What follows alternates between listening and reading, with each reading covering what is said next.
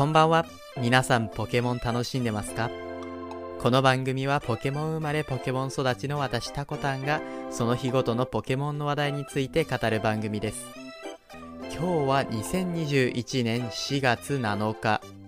もう水曜日ということで、今年度最初の1週間も折り返しに差し掛かりましたね。まあ本日は4月7日にちなんで図鑑ナンバー47番パラセクトとその進化前パラスの話です。パラスとはポケモン赤緑で初登場した分類キノコポケモンの虫草タイプセミの幼虫のような姿をしたポケモンで背中に2本の真っ赤なキノコを生やしています図鑑説明によると背中に生えているのは冬虫夏草というキノコで本体の虫から栄養を吸い取って育っているようです。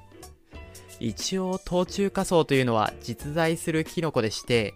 その中のセミタケという種が、えー、セミの幼虫に寄生することで有名です。現実の冬虫夏草は棒のような細長い形をしているんですが、パラスの背中についているのは、いわゆるキノコといった傘のついた形になっています。穴を掘って木の根っこから栄養を吸い取って暮らしているようなんですが、これは虫の意志というよりは背中のキノコの命令で動いているようです。食べても食べても背中のキノコに栄養を取られ、背中のキノコばかりがどんどん大きくなっていきます。そしてレベルが24になり、背中のキノコが成長しきるとパラセクトに進化します。パラセクトはパラスと同じ虫草タイプ。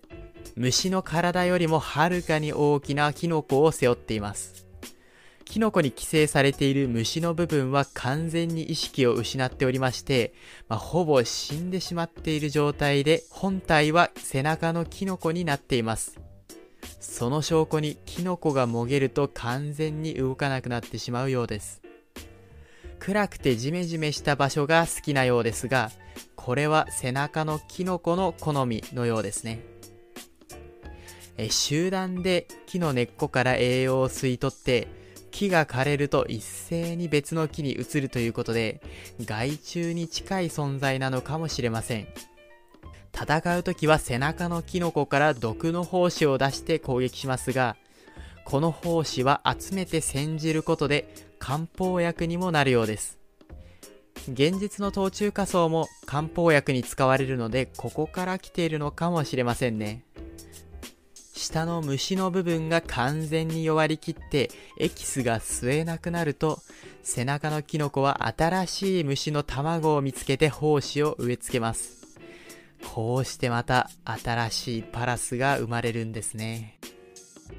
対戦における性能ですが、攻撃力がやや高い代わりに、素早さがかなり低く、耐久も波程度とパッとしないステータスになっています。ただし、この低いステータスを補ってくれるのが技、キノコの胞子です。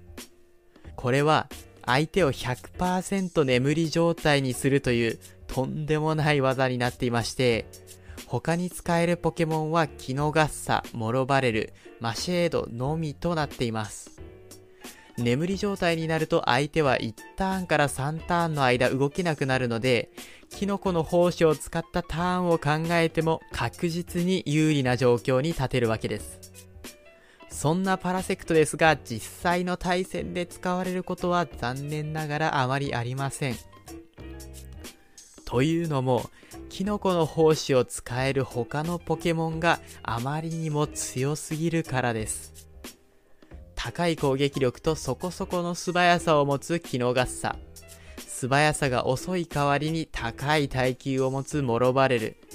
この2匹があまりにも強すぎるので、攻撃も耐久も中途半端なパラセクトは付け入る隙がないんですよね。他のキノコポケモンにない技や特性もあるので、なんとかそこを活かして使っていきたいところですが、基本的にはモロバレルを使った方が強い場面が多いかもしれません。一応他のキノコポケモンが使えないルールでは数少ないキノコの放出使いということで採用されることはあるようです。そんなちょっと使いづらいパラセクトですが、熱心なファンはいるみたいで、なんとか使ってあげようとするトレーナーも少なくありません。まあ確かに赤と黄色の色合いは綺麗ですし、よくよく見ると可愛いのかもしれませんね。うーん、でもやっぱちょっと怖いかな。ということで本日はパラスとパラセクトの話でした。まあそんなパラセクトですが、ソードシールドではまだ使うことができないんですよね。一応ダイヤモンドパールでは出現するみたいなんで、大パリメイクに期待といったところでしょうか。最後まで聞いていただきありがとうございました。